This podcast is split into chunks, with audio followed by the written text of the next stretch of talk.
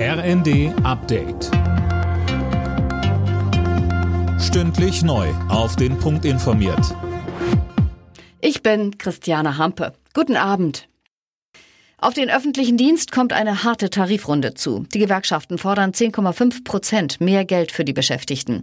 Ab Januar verhandeln Verdi und Beamtenbund mit den Kommunen und dem Bund über die Gehälter für die zwei Komma fünf Millionen Beschäftigten. Die kommunalen Arbeitgeber haben bereits signalisiert, dass diesmal nicht viel drin ist. Denn die Spielräume in den öffentlichen Haushalten sind in der Energiekrise auch deutlich kleiner geworden. Der ukrainische Präsident Zelensky hat die G sieben Staaten um Unterstützung beim Aufbau eines Schutzschirms gegen russische Raketen gebeten. Auch heute feuerte Russland wieder Raketen auf Ziele in der Ukraine, vor allem auf Einrichtungen zur Stromversorgung. dreihundert Ortschaften sind ohne Strom. Das Nachfolgemodell für das neun Euro Ticket steht offenbar. Im Eckpunktepapier für die Verkehrsministerkonferenz in Bremerhaven morgen ist die Rede von einem neunundvierzig Euro Ticket. Das berichtet die Rheinische Post. Colin Mock. Klimaticket Deutschland soll es heißen und im Jahresabo erhältlich sein.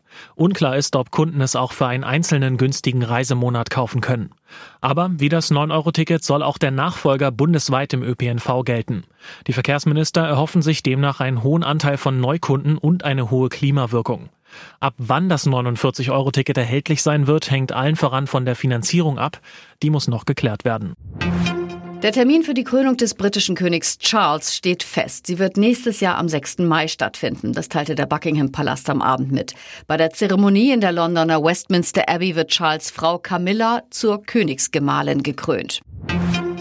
Für zwei deutsche Clubs wird's heute Abend wieder in der Champions League ernst. Dabei bekommt es Borussia Dortmund zu Hause mit dem F C Sevilla zu tun. Und R B Leipzig trifft auswärts auf Celtic Glasgow. Die Hinspiele letzte Woche konnten beide Bundesligisten gewinnen.